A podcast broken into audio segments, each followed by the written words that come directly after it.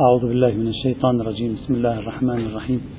الحمد لله رب العالمين والصلاة والسلام على سيدنا ونبينا وحبيبنا محمد وعلى آله الطيبين الطاهرين. ما نتكلم في المستثنيات الأربعة أو الأربعة التي يمكن أن تطرح في موضوع تولي المناصب من قبل الأقليات الدينية. تكلمنا عن المستثنى الأول وهو عبارة عن قيادة الجند ثم تكلمنا عن المستثنى الثاني وهو عبارة عن منصب الإفتاء ثم وصل بنا الحديث إلى المنصب الثالث ما قبل الأخير وهو عبارة عن منصب القضاء ويلحق به المشاركة في الانتخابات بوصفها نوعا من التدخل في أمور متنازع عليها. سأبحث في البداية في شرط الإسلام والإيمان معا في القاضي. ثم في ضوء النتائج التي سنتوصل إليها أيضا سوف نطل على موضوع المشاركة في الانتخابات والحضور في الانتخابات. هل يوجد عندنا دليل على أنه لا بد أن يكون القاضي مسلما أو لا؟ وهل عندنا دليل على أنه لا بد أن يكون القاضي شيعيا إذا كان مسلما أو لا؟ يعني سأجعلهما معا. طبعا المعروف بينهم أنه لا بد أن يكون شيعيا وأما أن يكون مسلما كأنما يعني بديهي هذا. يكاد يكون أمر بديهي. حتى أن بعض الفقهاء الذين كتبوا في باب القضاء لما تعرضوا لشرط البلوغ والعقل والإسلام هذا هذا واضح لا حاجة لبحثه حتى سطر واحد لم يكلفوا أنفسهم عناء البحث. فاعتبروه أمر بديهي يعني لا يحتاج إلى نقاش. ما هي الأدلة المتوقعة التي يمكن أن تطرح هنا؟ لإثبات شرط الإسلام والإيمان في القاضي. الدليل الأول ما ذكره بعض الفقهاء مثلا محق الحلي ذكر ذلك أيضا. سيد فضل الله في فقه القضاء أيضا ذكر ذلك وغيرهم. قالوا غير المسلم غير مأمون. غير المسلم غير مأمون. فليس أهلا للأمانة. إذا ما كان أهل للأمانة كيف يعقل أن تسلمه مسؤولية عظيمة بحجم مسؤولية القضاء؟ هذا غير معقول. مسؤولية القضاء مسؤولية كبيرة شعبة من شعب الولاية. هذا شخص إذا لم يكن مأمونا كيف تستطيع أن تسلمه؟ هذا دليل ذكره العديدون بعد العلامة بعد المحقق العلي كثيرون ذكروا هذا الدليل. هذا الدليل يمكن المناقشة فيه. ماذا يقصد من أنه ليس مأمونا؟ ما معنى ليس مأمونا؟ تارة يقصد الأمانة الأخلاقية وأخرى يقصد الأمانة الموضوعية الواقعية العلمية. إذا قصد الأمانة الأخلاقية فهذا صرف ادعاء أن غير المسلم ليس مأمونا. محض ادعاء ليس إلا. بل التجربة الحياتية تثبت عكس ذلك. قد يكون المسلم غير مأمون وقد يكون غير المسلم مأمونا. وقد يكون المسلم مأمونا وقد يكون غير المسلم غير مأمون. لا يوجد ترابط بينهم من أين ما هو الدليل عندك على أنه غير مأمون؟ نحن نشترط فيه أن يكون مأمونا وبالتالي اترك هذه القضية للزمان والمكان اتركها لتشخيص خارجي. لماذا تريد أنت أن تقول غير مأمون ثم تحمل تشخيصك هذا للحكم الشرعي ثم تفتي بفتوى إضافية اسمها شرط الإسلام والإيمان؟ فقل يشترط أن يكون مأمونا. واترك الأمر للمكلف. أو اترك الأمر للحاكم الشرعي الذي يتولى مثلا تنصيب القضاة مثلا. ثم في القرآن الكريم جاء ما يدل على أنهم مأمونون. القرآن نفسه يصرح على أنه من الناحية الأخلاقية قد, قد يكون شخص غير مسلم مأمونا. قال تبارك وتعالى ومن أهل الكتاب من إن تأمنه بقنطار يؤديه إليك. قنطار. ومنهم من إن تأمنه بدينار لا يؤديه إليك إلا ما دمت عليه قائما. هو, هو لم لم يقدم لنا غير المسلمين على أنهم على وزان واحد. من ناحية الأمانة من ناحية النزاهة الأخلاقية. قال بعضهم هكذا بعضهم هكذا. وهذا هو النص القرآني صريح في ذلك. فلماذا أريد أن أدعي ادعاء عريضا وكبيرا جدا وأقول إن كل من هو غير شيعي أو إن كل من هو غير مسلم غير مأمون؟ هذا فيما يتعلق بالأمانة الأخلاقية. أما إذا قصدنا من الأمانة الأمانة بالمفهوم الواقعي يعني من غير المعقول إمكان قدرته على القضاء على وفق الشريعة الإسلامية. هذه اللامعقولية أنت من وين جبتها؟ أنت كل ما لديك من يجعلك لا تستطيع أن تتصور هو التجربة التاريخية. أنت تعيش فقط التاريخ ولا تتخيل شيئا خارج النمط الذي كان في التاريخ. من أين تعرف المستقبل؟ حتى تفتي بشرط إضافي. لا تملك برهانا. كل ما في الأمر أن غير المسلم أصلا أنت لا يوجد عندك غير المسلم قاض. كان متخصص في الشريعة الإسلامية. حتى تجي تقول هذا المتخصص غير المسلم. في الشريعة الإسلامية لا يقدر على أن يجتهد على قواعد الشريعة. فلا يوجد هذا المورد كان. حتى أنت تحكم فيه. المتشرعة كل ما عندهم أنهم في ذلك الفضاء الذي كانوا فيه. نعم لم يكونوا يتصوروا أن يتحقق شيء من ذلك. أما لو تغير هذا الفضاء من قال لك بأن ارتكاز المتشرعة على أنه لا توجد أمانة واقعية في غير المسلم أو في غير الشيعي سوف يظل على ما هو عليه. ما أنت التجربة بعدك لم تخض بها. وبالتالي أنت أيضا لا تملك دليلا على أنه لا. مهما فعلنا حتى لو درس مجتهد مطلق صار وكان مأمون أخلاقيا فإنه فإن نتائجه لن تكون مطابقة لأقضية الفقهاء المسلمين. من وين جايب الدليل أنت؟ غير فقط استحسان ذاتي. يعني الآن لو جبنا واحد فقيه غير مسلم وقلنا له اكتب لنا البحث الفقهي على قواعد المسلمين وجبنا الكتاب وحذفنا اسم المؤلف وأعطيناك الكتاب وقلت لي أي نعم هذا على مدرسة السيد الخوئي يتكلم. ثم بعد ذلك قلنا لك اسمه جورج فلاني. فيتغير الموقف يعني؟ لا يتغير الموقف. فنحن نتكلم في فرضيات وليس بإمكانك نفي الفرضية. نعم قل. إذا تحققت لا بأس ما تحققت لا يجوز. وبالتالي لا موضوعية لشرط الإسلام ولا موضوعية لشرط الإيمان حينئذ بل الموضوعية لشرط الثقة. وشرط الثقة يمكن أن يتحقق ويمكن أن لا يتحقق والأمر تابع لتشخيصات الأفراد كما قلنا في بحث الإفتاء. لا أكثر ولا أقل. هذا الدليل الأول. فالقول بأننا غير مأمون ولا نستطيع أن نثق به خاصة وأنك تتكلم عن قاض. والقاضي من الممكن جدا بل عادة يكون تحت إشراف سلطة قضائية وهناك أجهزة مراقبة تعمل على مراقبة عمله. وبالتالي إذا ثبت أنه خرج عن إطار تطبيق قواعد الشريعة في العمل القضائي يمكن محاسبته. تتكلم خلينا نتكلم في العصر الحديث. يمكن محاسبته وإخضاعه للمحاسبة. لا نحن نتكلم في القاضي المنصوب. هذا قاضي التحكيم. ثلاث أربع شروط القاضي المنصوب لا يحتاجونها في قاضي التحكيم. نحن في القاضي المنصوب فإذا ثبت في القاضي المنصوب أنه لا يوجد شرط من هذا القبيل بعنوانه ففي قاضي التحكيم بطريق أولى حينئذ.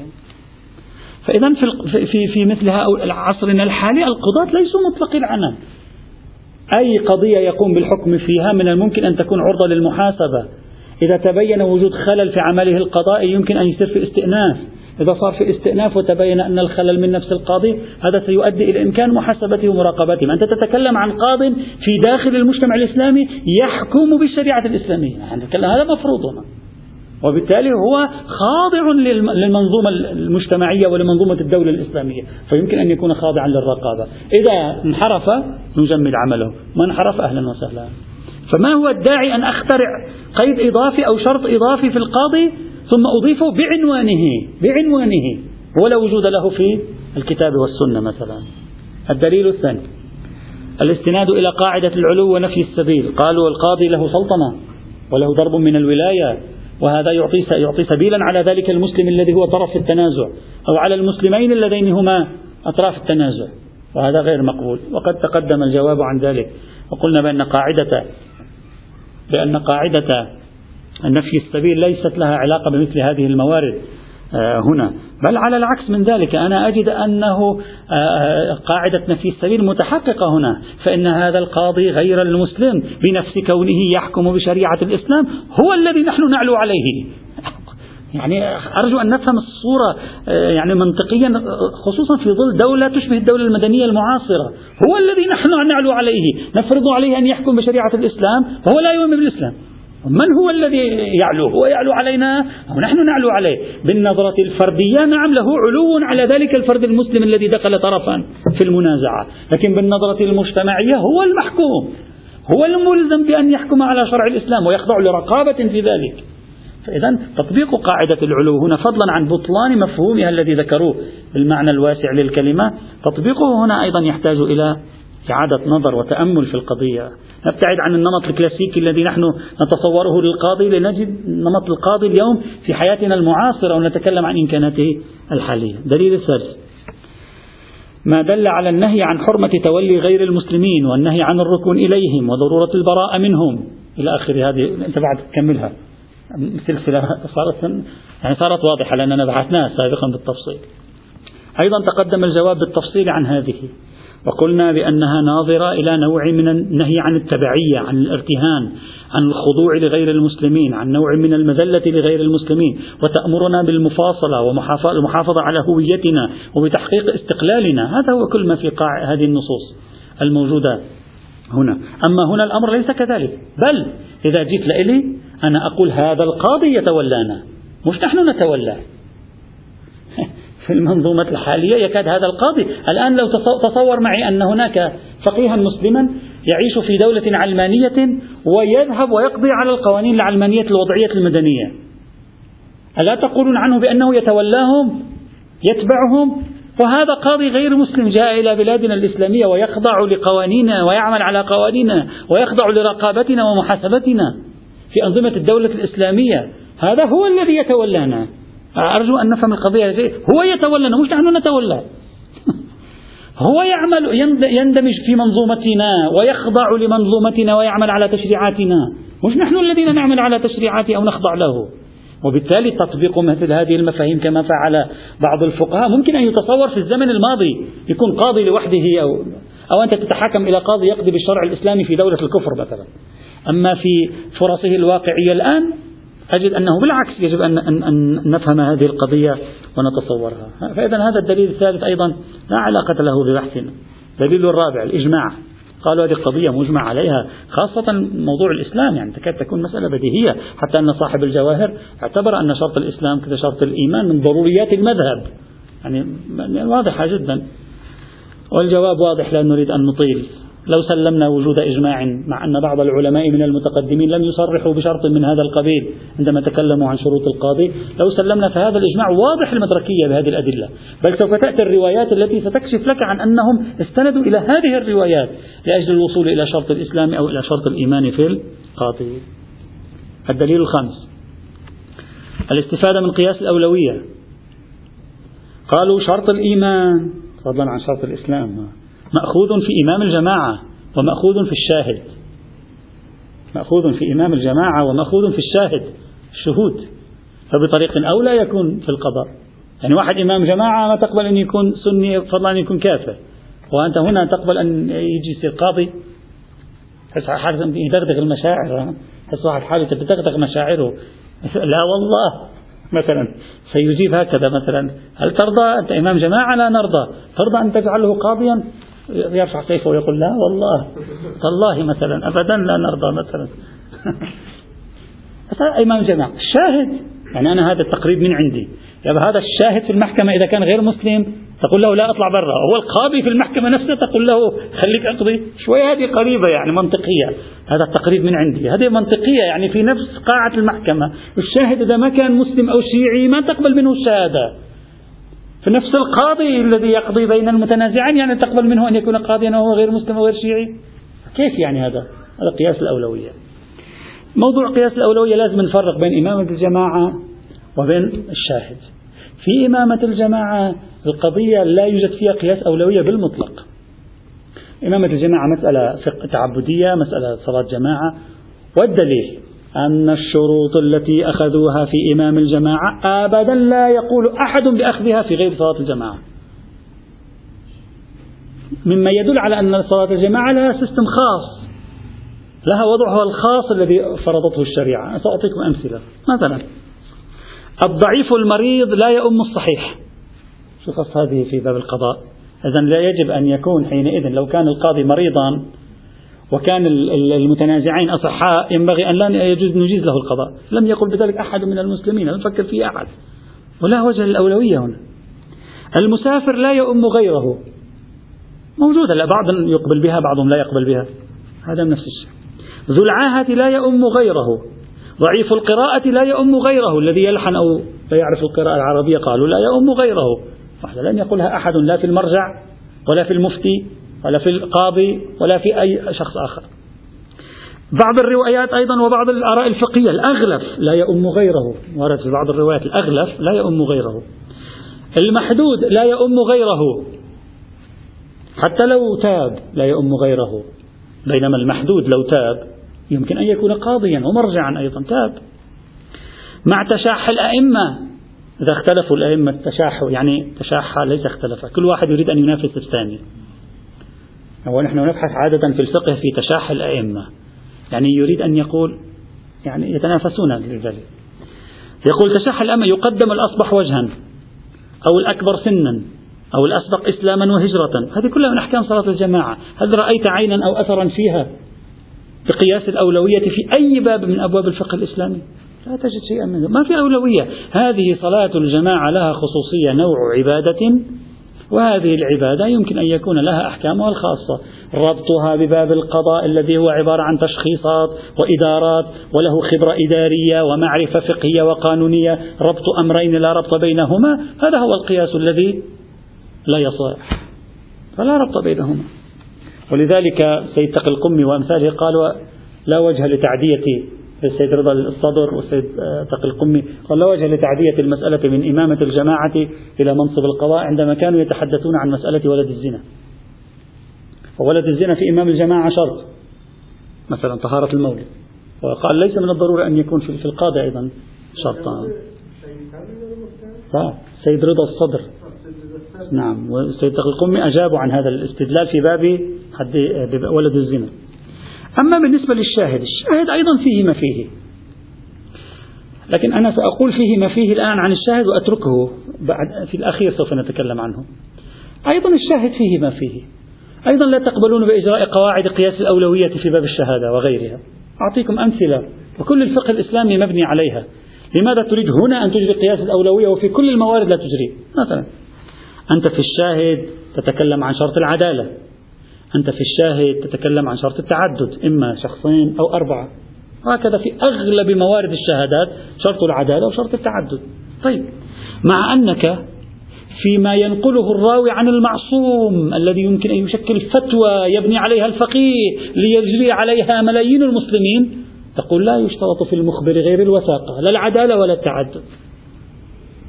وين الأولوية؟ لماذا لم تطبق الأولوية هنا؟ هناك ما طبقوا الأولوية لأن لو طبقوا الأولوية راحت الروايات كلها. لو تطبق هناك الأولوية كل الروايات تنتهي. من أين تحصل في رواية كما يقول حر العامل رحمة الله عليه؟ من أين تحصل على رواية تحصل فيها على التعدد في الناقلين؟ وكلهم عدول شيعة إمامية اثنى عشرية. وين تحصل؟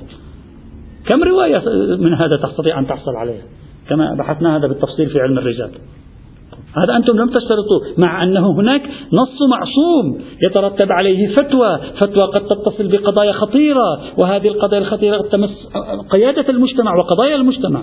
هناك لم تقولوا بالأولوية. لماذا؟ لأنكم قلتم الشاهد مسألة خاصة بإدارة المحاكم وهذه قضية لا علاقة لها بخارج أروقة المحكمة. لا, لا تؤخذ.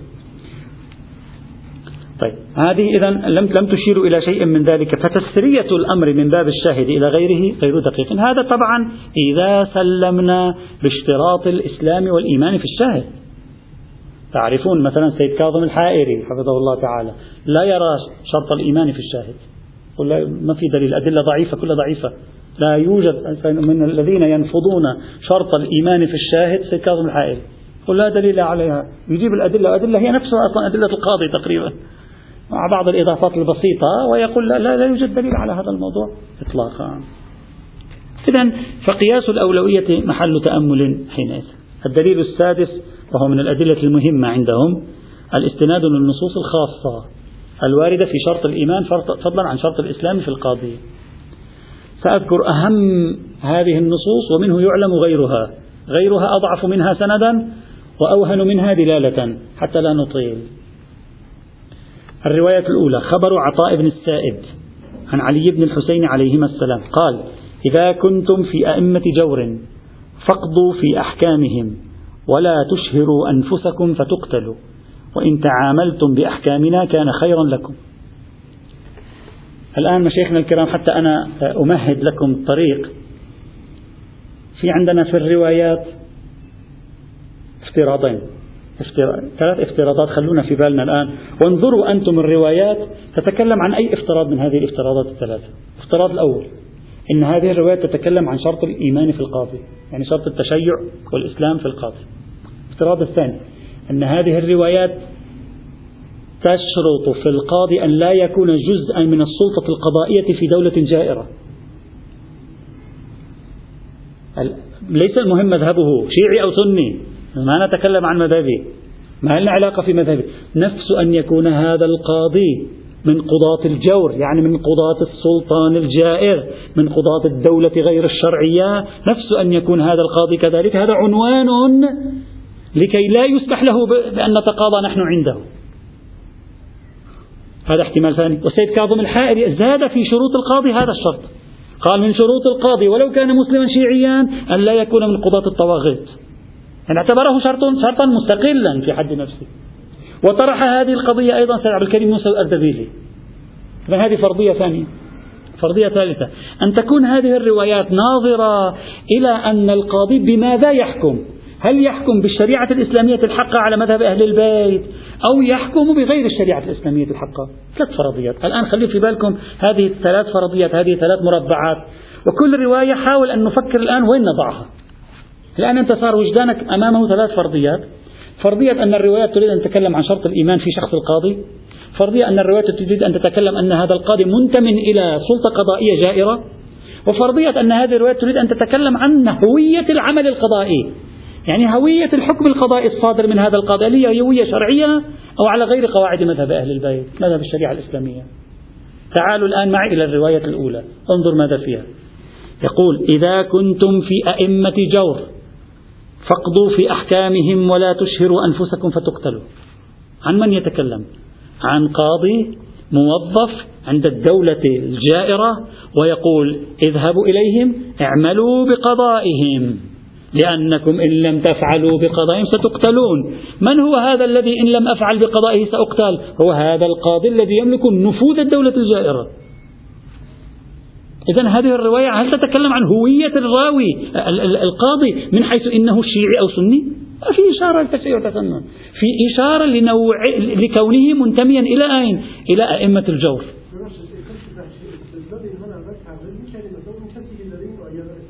لا كل هذه الروايات أي شيء أئمة الجور يعني السنة هو لا تتقاضى إلى أئمة الجور فهموا منها لا تتقاضى إلى السنة هنا الخلل. لا تتقاضى إلى عند عند قضاة أئمة الجور لا علاقة لها بسني وشيعي. ما في لها علاقة بسني وشيعي. هذه لها علاقة بأن هذا القاضي أين هو في موقعه الاجتماعي السياسي؟ في أي نظام يعمل؟ يعمل في, في, في دوائر الطواغيت. هذا لا تذهب إليه. هو لم يقل هذا القاضي اللي عند أئمة الجور الشيعي السني. هلا تاريخيا عادة سنة كانوا. لكن هو لم يشر إلى مذهبه وتسننه أشار إلى حيثية الجور حيثية أئمة الجور وأنك إن لم تعمل بما قالوا تقتل.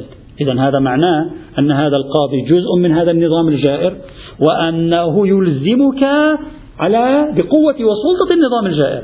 هذا النوع من القضاة لا يجوز الذهاب إليه. نقبل بذلك لا بأس لا بأس. هذا ما علاقته بشرط الإيمان أو الإسلام في القاضي. ليس لها نظر. إذا كنتم في أئمة جور فاقضوا في أحكامهم ولا تشهروا أنفسكم فتقتلوا. فالرواية ليس لها علاقة بموضوع بحثنا على الإطلاق. الرواية الثانية. شرط ایمان و شرط اسلام شرط ثبوت یک چیزی در این خود ذات این آقاست که این بستگی به عملکرد قاضی داره. أنا أنا لا أريد أن أجعلها الآن في في في طريقة عمله. أريد أن أجعل هذه الرواية تحتمل طريقة عمله اللي هي الفرضية الثالثة. لكن أكثر شيء قريبة من أين يقع هو في أي جهاز يقع؟ يقع في جهاز دولة جائرة. ما يه... الآن ما في بالرواية طبعا الرواية طبعا في المقابلة يوجد إشارة وإن تعاملتم بأحكامنا مما يشير إلى أنه يتعامل بأحكام غيرهم عليهم السلام. هذه خصوصية وتوجد خصوصية أنه في دائرة الجور يعني أنه منتمن إلى الجهاز الجائر. وبالتالي من الصح حينئذ أن أقول هذه الرواية ناظرة إلى شرط الإيمان. يعني لو كان هناك مسلم سني يقضي بأحكام أهل البيت في دولة العادل هل هذا مشمول للروايات؟ أبدا لا يوجد دليل على مشموليته. منصرف الرواية عنه. انصاف يقال. صرف النظر عن موضوع صحة الرواية لأن فيها مشكلة في سندها. الرواية الثانية صحيحة أبي بصير. عن أبي عبد الله عليه السلام قال أيما رجل كان بينه وبين أخ له مماراة في حق في بينهم منازعة في حق. فدعاه إلى رجل من إخوانه. أنا متنازع مع الشيخ قلت له تعال نذهب إلى قاضي من إخواننا. فدعاه إلى رجل من إخوانه ليحكم بينه وبينه. دعاه إلى كذا. فأبى إلا أن يرافعه إلى هؤلاء. قال كان بمنزلة الذين قال الله عز وجل لاحظ الاستخدام الإمام للآية. ألم تر إلى الذين يزعمون أنهم آمنوا بما أنزل إليك وما أنزل من قبلك يريدون أن يتحاكموا إلى الطاغوت وقد أمروا أن يكفروا به. فلاحظ كيف أن الإمام قد استخدم آية تفهمنا السياق التاريخي الذي يتكلم عنه. يعني أن يقول تحاكمكم إلى أولئك تحاكم إلى الطواغيت. طيب الآن نأتي إلى هذه الرواية. هل هذه الرواية تريد أن تتكلم عن تشيع القاضي؟ أو وضعت اذهبوا إلى إخوانكم في مقابل أن من هم غير إخوانكم من هم؟ هم هؤلاء القضاة أي قضاة الجور اللي هم عبارة عن النظام الطاغوتي. هذا الذي تريد أن تقوله هذه الرواية. فليس فيها إشارة إلى ذلك. ويتقوى ما أقول أن هذه الرواية وردت في موضع آخر أبو بصير. عن نفس الإمام عليه السلام بنفس الفكرة شبيهة بنفس التعبير ولاحظوا كيف كيف قرر قررت الرواية القصة. قال قلت لأبي عبد الله عليه السلام نفس أبي بصير يقول لعلها نفس الرواية قول الله عز وجل في كتابه ولا تأكلوا أموالكم بينكم بالباطل وتدلوا بها إلى الحكام. هذا السائل أبو بصير إجا عند الإمام قال له يعني تأكلوا أموالكم بينكم وتدلوا بها الحكام الحكام يعني الحكام ما يجوز نعطيهم أموال وما في حاكم عادل في حكام عدول. فالإمام فهم عليه فقال يا أبا بصير إن الله عز وجل قد علم أن في الأمة حكاما يجورون أما إنه لم يعني حكام أهل العدل ما قصد بهذه الآية الحكام العدول العادلين إنما قصد حكام الجور. ولكنه عنى حكام أهل الجور. يا أبا محمد إنه لو كان لك على رجل حق فدعوته إلى حكام أهل العدل. فأبى عليك إلا أن يرافعك إلى إلى حكام أهل الجور ليقضوا له لكان ممن حاكم إلى الطاغوت وهو قول الله عز وجل ألم تر إلى الذين يزعمون أنهم آمنوا بما أنزل إليك وما أنزل من قبلك يريدون أن يتحاكموا إلى الطاغوت؟ هذه الرواية أبو بصير يروي عن الإمام الصادق وتلك الرواية التي قرأناها قبل قليل أيضا أبو بصير يروي عن الإمام الصادق والمضمون متقارب جدا ولعلها رواية واحدة. لاحظ معي هذه الرواية ما هو معيارها. العدل والظلم. حكام عدل حكام ظلم. اذهبوا عند حكام العدل ولا تذهبوا عند حكام الظلم. إذا المعيار معيار من هو المرجع. أن يكون هذا القاضي قاضي عدل أو قاضي ظلم. نعم ناظر. لا لا. نعم نعم. ناظر إما إلى كونه منتميا إلى نظام الجور أو إلى أن أحكامه جائرة. هو هذا الفرضية الثانية والثالثة التي نريد أن نثبتها. نحن طرحنا ثلاث فرضيات. فرضية أنها ناظرة إلى شرط الإيمان في القاضي. فرضية أنها ناظرة إلى القاضي مؤمنا كان أو غير مؤمن مسلما كان أو غير مسلم لكنه يعمل في نظام الجور. فرضية أن طبيعة أحكامه هي أحكام غير مطابقة للشريعة يعني يعني جائرة. هذه الرواية إما تدل على الثاني أو الثالث. يكفينا نعم. نعم نعم نعم. لا أنا يهمنا فقط أن نقول هذه الروايات ليست ظاهرة في الفرضية الأولى وإنما أقرب إلى الظهور في الثانية أو الثالثة. وبالتالي لا نستطيع أن نبني عليها في باب شرط الإيمان. هذه أهم رواياتها بني عليها شرط الإيمان في القاضي فضلا عن شرط الإسلام. الرواية الثالثة صحيحة عبد الله بن سنان عن أبي عبد الله عليه السلام قال أيما مؤمن قدم مؤمنا في خصومة إلى قاض أو سلطان جائر فقضى عليه بغير حكم الله فقد شركه في الإثم. واضح.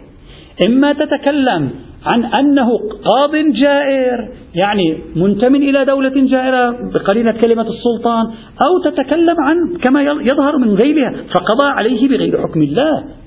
يعني أحكام هذا القاضي غير مطابقة للشريعة. ما يتكلم عن هوية القاضي الانتمائية شو مسجل هذا القاضي في في هويته أنه شيعي أو مسلم أو أو غير ذلك. يعني الرواية أيضا واضحة ومع ذلك استحضروها لإثبات شرط الإيمان في القاضي. نعم. لا لا لا. قاضي أو سلطان جائر يعني القاضي عادل؟ نعم قاضي قاضي لا. لا. أنا أنا كلما أذكر في أي رواية أطرح الاحتمالين. اختر ما تريد لا يهمني. لا أريد أن أبحث في شرط كونه منتميا أو لا. أريد أن أقول هذه الروايات ليست ناظرة إلى شرطي إما الثاني أو الثالث. هذا الذي أريد أن أصل إليه. وأما أنه الثاني أو الثالث لا بأس هذا بحث آخر. أنا يهمني هنا أن هذه الروايات ليست دالة على على مورد الاستدلال، يعني أنا بصدد مناقشة دلالتها على شرط الإيمان، لا بصدد إثبات أنها تشرط الشرط الثاني أو الثالث. هذا هو. الرواية الرابعة خبر أبي خديجة سالم بن مكرم الجمال. قال وهي من الروايات المشهورة. قال قال لي أبو عبد الله عليه السلام إياكم أن يحاكم بعضكم بعضا إلى أهل الجور ولكن انظروا إلى رجل منكم يعلم شيئا من قضائنا فاجعلوه بينكم فإني قد جعلته قاضيا فتحاكموا إليه. قالوا منكم يعني من الشيعة منكم يعني من الشيعة. وبالتالي الإمام يقول انظر إلى رجل من شيعي يعلم شيئا من قضايا فقد جعلته حاكما. فهذا دليل على أن القاضي لابد أن يكون مسلما إماميا شيعيا اثنى عشريا هذه من الروايات التي يستدل بها. الرواية الخامسة لأن الرواية الرابعة والخامسة مع بعض راح نناقشهم. مقبولة عمر بن حنظلة. قال قلت فكيف يصنعان؟ قال ينظران إلى من كان منكم أيضا منكم. ممن قد روى حديثنا ونظر في حلالنا وحرامنا وحرامنا وعرف أحكامنا. فليرضوا به حكما فإني قد جعلته عليكم حاكما. إلى آخر الرواية. طيب. واضح أن هاتين الروايتين تستخدمان كلمة منكم الإشارة إلى أهل الموالين لأهل البيت عليهم السلام. إذا هي تشرط الهوية الدينية المذهبية الخاصة. فلا يمكن أن يكون قاضيا من لا يكون شيعيا فضلا عن من لا يكون مسلما أصلا. هاتان الروايتان تحتملان هذا المعنى. إلا أنهما أيضا تحتملان المعنيين الآخرين بقوة بل احتمالهما للمعنيين الآخرين يكاد يكون أقوى لماذا؟ وذلك أن الذي قابل منكم ما هو؟ هو في الرواية توجد مقابلة ما هو الذي قابل منكم؟ قابل أهل الجور قضاة الجور عندما كان يحاكم بعضكم بعضا إلى أهل الجور إذا خذ واحد منكم ولا تذهبوا إلى أهل الجور إذا المقابلة أين حصلت بين منكم وبين أهل الجور طيب. هذا معناه تحصيل شخص. الآن خذ معي الفضاء التاريخي. تحصيل شخص غير شيعي. لا يكون من قضاة الجور. وفي الوقت عينه يحكم بالشريعة على مذهب أهل البيت. أين هذا؟ يعني أنت الآن أنت في الفضاء التاريخي في ذلك الزمان. إذا أنت لا تريد أن تذهب إلى قضاة الجور. الذين هم جزء من نظام نظام الدولة الجائرة والذين هم يحكمون بغير ما أنزل الله على غير قواعد مذهب أهل البيت. أنت لا تريد هؤلاء. أين يمكن أن تذهب؟ أنا أسألك الآن أنت في ذلك الزمن أين يمكن أن تذهب؟ أين يمكن أن تجد فقيها قاضيا سيقضي لك بمذهب أهل البيت ولا يكون قضاؤه مخالفا لقواعد أهل البيت ولا يكون من جزء من النظام الجائر؟ لن تستطيع أن تجد إلا جماعتك. يعني أنت خلي القضية قضية منطقية. من الطبيعي الإمام أن يقول لهم رجل منكم لأنه لا يوجد شخص من غيركم. ويشهد لما أقول أنك لاحظ قال كلمة رجل. والفقهاء مثل السيد الخوئي وغيرهم لما جاءوا إلى كلمة رجل وقالوا رجل يعني يدل على شرط الذكورة في القاضي قالوا لا. فضلا عن المفتي. قالوا لا هذه لا تدل على شرط الذكورة في القاضي المفتي. لماذا؟ قال لأنه ما كان يوجد قاض ولا مفت سني في آه، آه، أنثى. فلذلك الكلمة تحمل على الغلبة. نفس هذا التقريب الذي تبناه المتأخرون أيضا يمكن فهمونه. وهو صحيح. لأنك عندما تعيش في الفضاء التاريخي عندما أقول لك لا تذهب إلى حكام الجور واذهب إلى حاكم يحكم بمذهبنا. من هو الحاكم؟ ما يوجد أحد إلا جماعتنا. فمن الطبيعي أن يقول له الإمام وهو يرشده إلى ما يفعل أنه اذهب إلى شخص منكم. ولذلك قال لهم يعرف قضايانا ويعرف كذا وكذا. إذا قرينة المقابلة بين منكم من جهة يعني منكم من يعرف قضايانا من جهة وبين لا تذهبوا إلى حكام الجور من جهة أخرى كاشف بهذا المعنى على أنه يريد أن يرشدهم إلى من يحكم بقضايانا يعني العبرة بحكمه بقضايانا. ولما لم يكن يوجد أحد يحكم بقضايانا غير أنتم إذا شوفوا واحد منكم إذ لا يوجد أحد. فإذا قرينة المقابلة تجعلنا أمام هذا التشريع لا أن كلمة منكم هي عبارة عن قيد مستقل حتى لو توفر من غيركم أحد ولم يكن يحكم بالجور فإن الفرضية هذه فرضية أشبه بالخيالية في ذلك الزمان. نعم هي لا قرينة المقابلة. أصلا في الرواية الرابعة هكذا قال إياكم أن يحاكمكم بعضكم بعضا إلى أهل الجور ولكن انظروا إلى رجل منكم يعلم شيئا. نفس التركيبة موجودة أيضا. هذه تركيبة المقابلة في سياق مقبولة عمر بن حنظلة.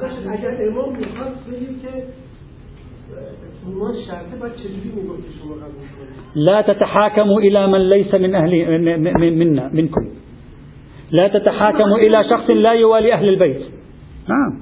لا تتحاكموا إلى شخص لا يوالي أهل البيت.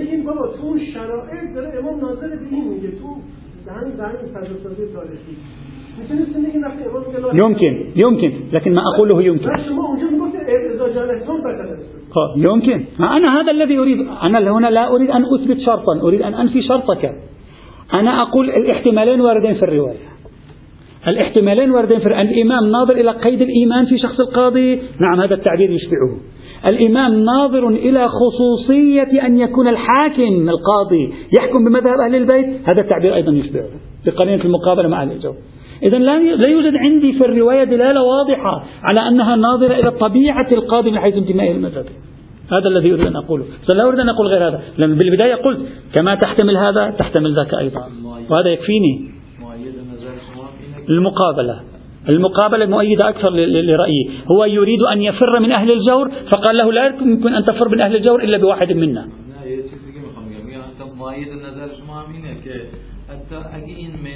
هم به جور به جور چیز کنه قضاوت کنه؟ باز هم امام ارجاع نداده بهش. یعنی تو این منکم هم هست اینجوری نیست. اون طرف مقابل به جور نباید چیز کنه. حتی این اینا که شرط ایمان چیز در نظر گرفتن ملتزم نیستن که هر منکمی که. بله صحیح.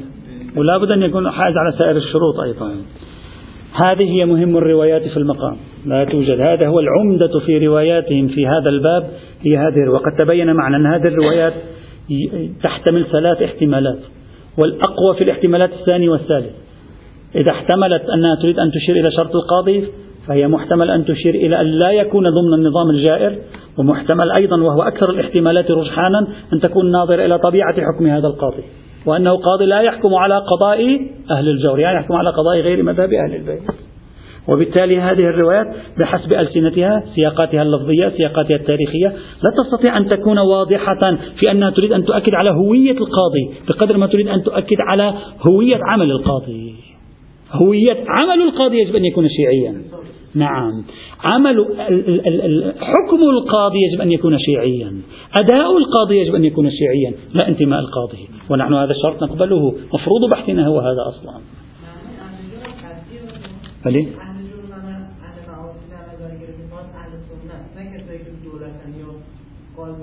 يعني كلمة أهل الجور مراد منها كل أهل السنة؟ لا. كلمة, كلمة لها دلالة عربية واضحة. أهل الجور أهل الظلم. واضح الجور هو الظلم. نعم. نعم الظلم واضح. وأنت تتكلم عن قضية قضائية فعندما تقول أهل الظلم يعني الظلم السلطاني. هذه يعني مناسبات الحكم والموضوع تساعد على ذلك. أن تقول آه، لا لا تتحاكم إلى أهل الظلم يعني إلى ذلك الجهاز القضائي الظالم. كيف يكون جهاز قضائي ظالم؟ يعني لا يحكم بالعدل وهكذا. نعم ما تكلمت في الأسانيد رغم أن جملة من هذه الروايات ضعيفة من حيث الإسناد. ما تكلمنا في الأسانيد لأن دلالات هذه الروايات أصلا ليست واضحة في هذا الشرط الذي يطرحه الفقهاء.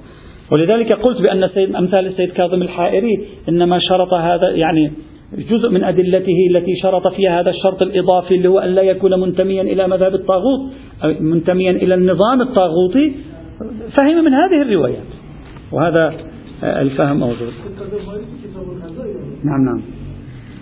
الدليل السابع والأخير ولعله أهم دليل. يأتي إن شاء الله تعالى. الحمد لله رب العالمين.